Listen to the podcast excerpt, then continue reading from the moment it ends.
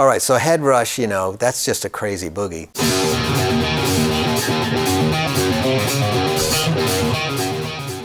I could go deep on this one and say, you know, you know, that uh, I try to uh, uh, to take experience of getting a head rush and and try to make music to it, but actually it wouldn't be the truth. I just wanted to uh, sit down one day and play the craziest boogie I could think of, and but not get into territory where I'd been before.